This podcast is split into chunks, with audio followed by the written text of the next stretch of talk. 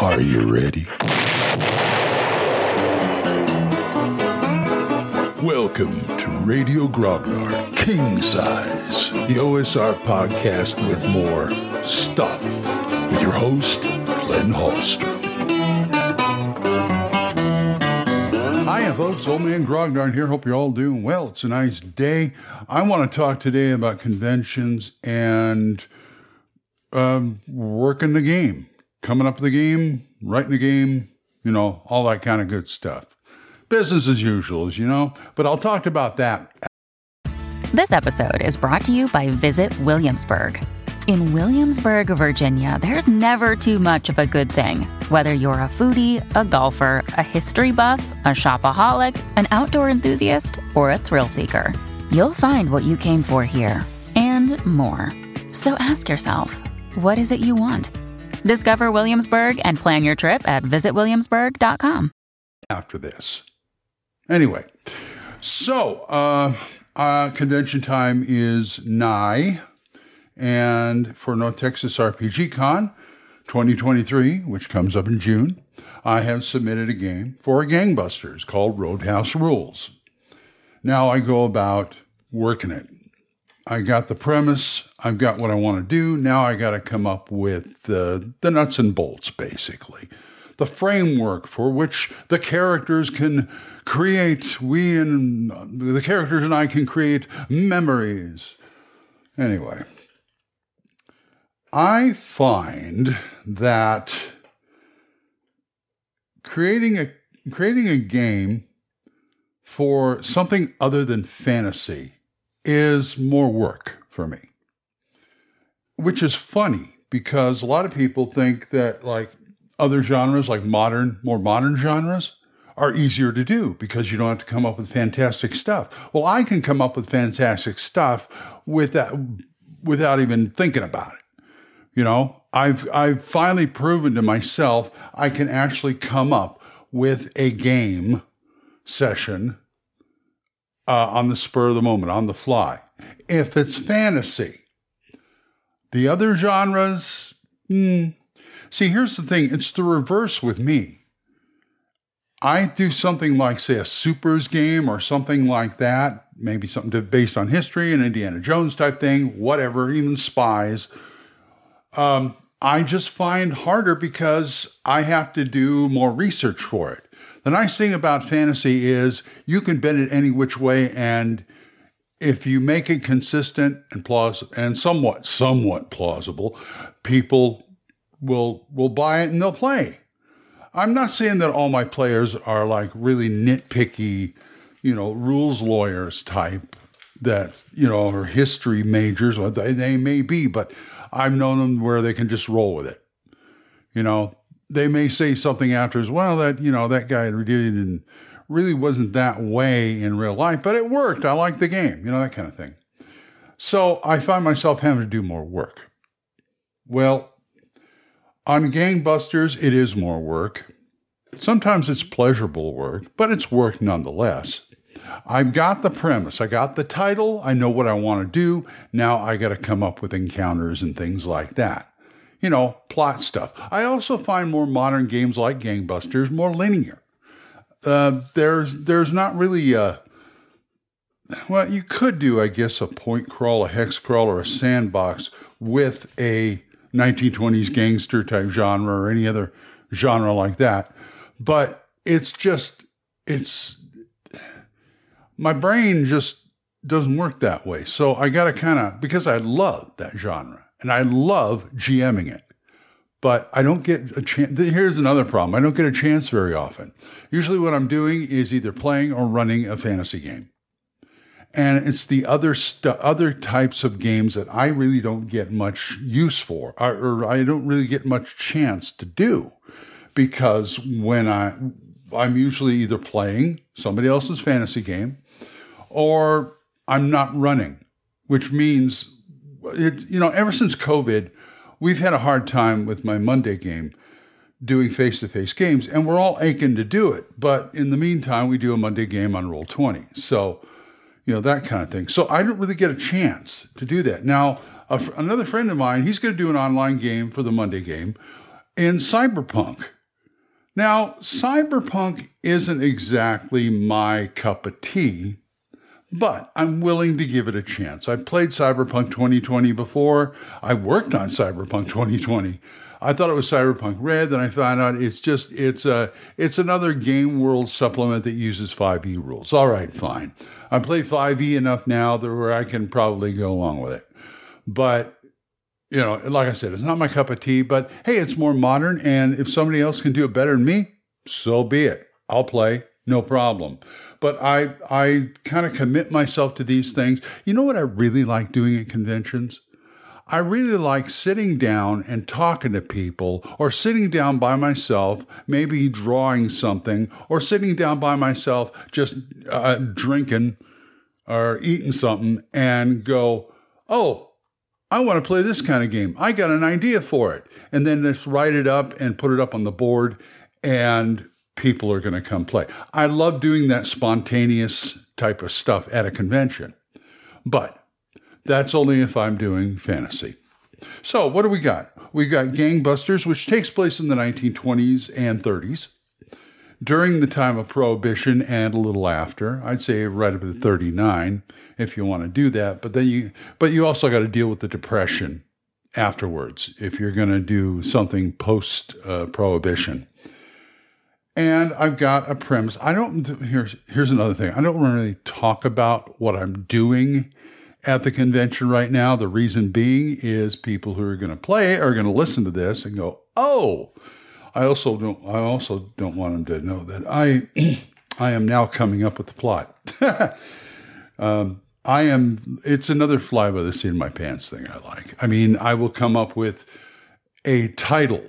Okay, I've got a title. And before I, I'll submit that title, but before I submit that title, I'll come up with a, a general premise of what I want to do.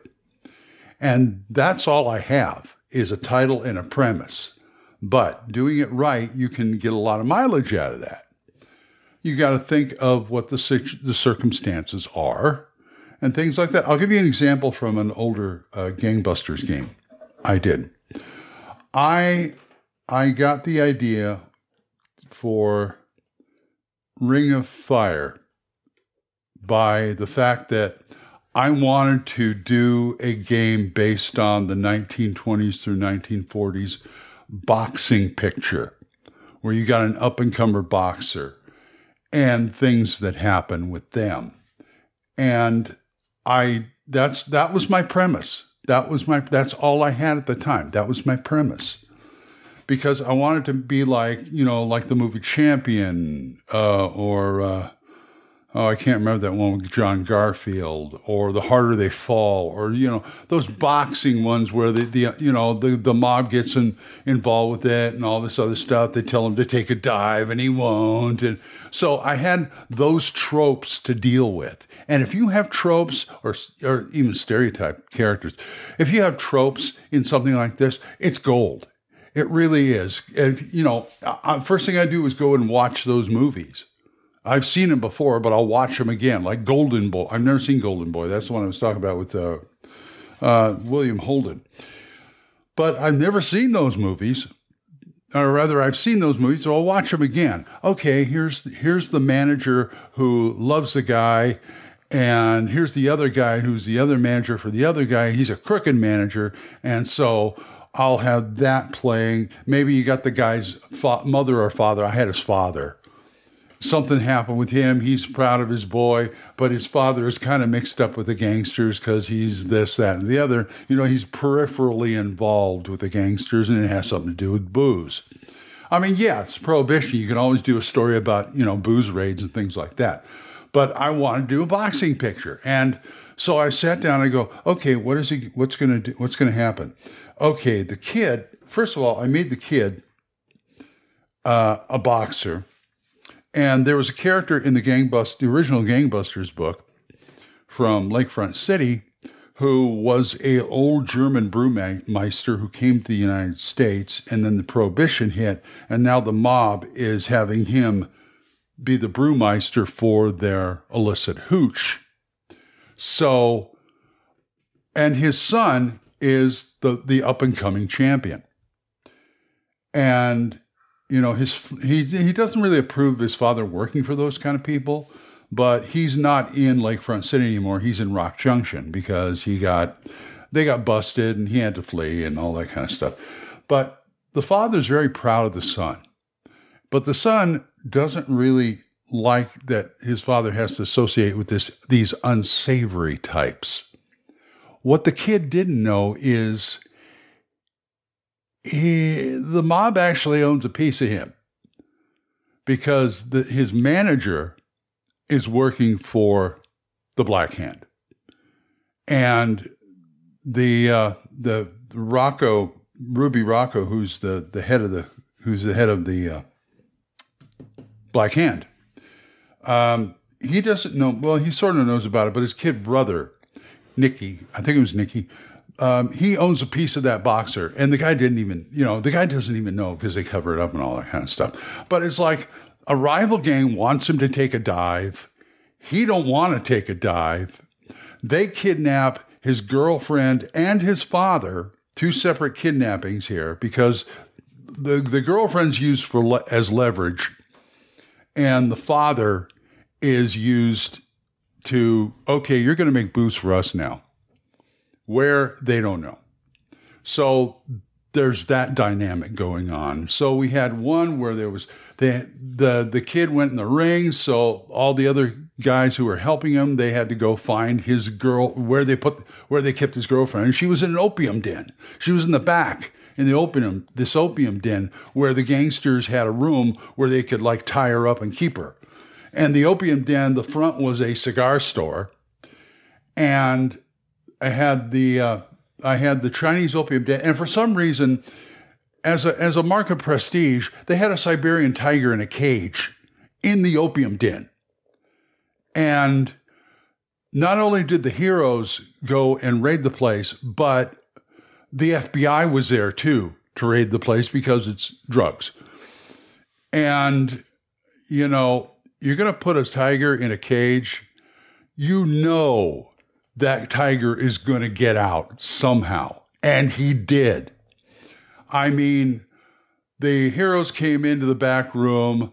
You know, they they had a bit of a firefight, but then the tiger showed up and started mauling all these gangsters out in the alley. It was great. It was it was a lot of fun. So that's one of the encounters, and the other one is they got to find out where they where the father is.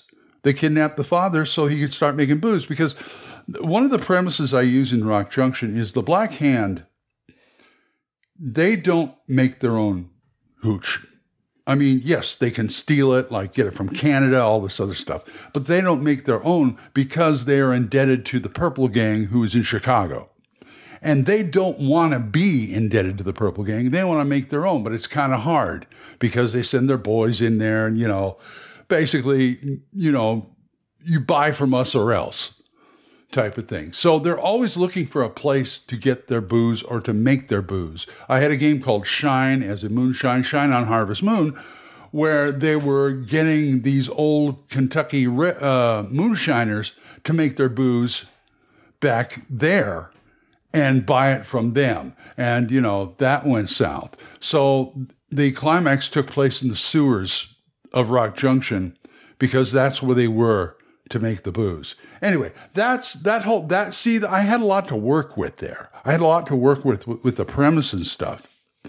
Um, there are other games. Well, like the first thing, first one I did was a two-parter inspired by one of the uh, Welcome to Rock Junction is one of the supplements for Gangbusters BX, and I got the idea from one of the NPCs they had in there. It was this phony real estate agent. He's a real estate agent, but I mean he's on the take and he's selling all these lots that don't exist. I said, okay, I can work with that.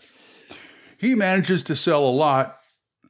And uh, unfortunately, when he was showing the lot, he happened to stumble on this guy uh, called the Dutchman, who is a hitman, um, wiping out one of the one of the uh, one of the Black Hands, uh, you know, uh, rivals, and he was witness to that. So you know his he's going to be forfeit. And it, it, it, it worked out well. It worked out well. It was a two parter because then I said, Where's the Dutchman? Nobody knew where the Dutchman went afterwards because everybody wanted to find him the police, the feds, and the Black Hand because he owed them money. And it took place in a, uh, an abandoned mine outside of town. Da, da, da, da, da. Great, great, great premise. Another one, I decided there's a radio station in Rock Junction. I want to do a story centered around that. And I did. I call it Contented Cows. And it took, and it was all about a singing milkman who also worked for the dairy. Um, I can't remember the name of the dairy, but anyway, his twin brother shows up, who's a hoodlum, and and you know, and he's starting to he's starting to kill people in town randomly, but they don't realize these are all the people, the jurors and the judge and the DA who convicted him and sent him up because he escaped. But you know, see, I have stuff to work with there. Here I have some stuff to work with, but I'm not really sure. So I'll go back to the source. I will go back to the movies and I will I will watch a couple of some film noir. That helps. Um, the series Peter Gunn, I have that. That helps. That helps a lot, and that takes place in the fifties. Um, and another big one for me is I've got the original um, TV show The Untouchables, which is like right there, right where I need, right, right what I need, you know, to, to be uh, with Ness and his boys fighting the mob. And usually, and most of it, believe it or not, believe it or not takes place post Prohibition. Because in the, fir- the first two parter, they convict Capone and he's gone. They're mainly dealing with Frank Nitti and the rest of his gang and any other mobsters that show up. And it's various and sundry, various and sundry vices or crimes or things like that. So I've got a lot, I've got a whole, this whole stuff to work with. And that's what I recommend to you. If you can, if you can pick a genre and say you're not doing fantasy, you you pick a genre like um, oh Top Secret or something like that, spies. Go watch some James Bond films. Go watch Danger Man, which was known in the U.S. here as Secret Agent Man, Secret Agent, uh, with Patrick McGoohan. Because it's funny because if you watch the Bond films, that's kind of like, to me, the idealized version of a spy because he, you know, he goes around the world, fights these bad guys, beds women, has technology, things like that. Watch Danger Man because Patrick McGoohan is like a working class spy. And he's more like a troubleshooter than a spy because, you know, he doesn't get involved with women. I don't think he drinks. He does disguises, which is interesting because I don't think Bond does that very much. And his technology is very simple. I mean, I don't even think he carries a gun, uh, but I'm not sure. But if he has some gadgets that are like little gadgets that'll just help him, like listen in on some place or get him out of a jam or something like that. Nothing like, you know, pins that blow you know, that blow poison in your face so you go to sleep or something like that, or or those kind of things, bombs and cufflinks. And, no, he doesn't have any of that. He's a working class spy. So that's what I would watch if I was going to do a spy type type thing. So right now I'm just trying to give you suggestions and how I go about trying to come up with these games for conventions. Uh, and they're all one shots, of course. So, you know, you know, I got to fill four or five hours, and I can do that. Anyway, I hope that helps. Find, find basically find your source and research it that way. Anyway, I got to go start my day. So if you guys want to talk to me about this or anything else, oldmangrognard at gmail.com or drop a voicemail on Anchor. We are monetized, so as little as 99 cents a month. You too can help support this program, and I would thank you. For single donations, I got my Ko-fi page, ko-fi.com slash oldmangrognard, or my PayPal tip jar, paypal.me slash oldmangrognard. Let me thank these people who do give to me monthly. Gilbert Soares, Juan Carlos Llewellyn, Benjamin Brodell, John Allen Large, and Aaron. Thank you guys. I'm appreciative. Let me tell you about some other good podcasts. Dan Gregg's The Yung, Y-U-N-G, Yung Grognard podcast. Kevin at the Red Caps podcast. Daniel Norton's Bandiski podcast. Randy and Joe's Biggest Geekest podcast. Big John Allen Large's The Red Dice Diaries. And my friend Erik Tenkar's Tavern Chat. So, until I see you folks next time, keep the dice warm and I'll talk to you later. Bye bye bye. got questions? You got comments? Send them to oldmangrognard at gmail.com. Tune in next time when Radio Grognard King Size is on the air.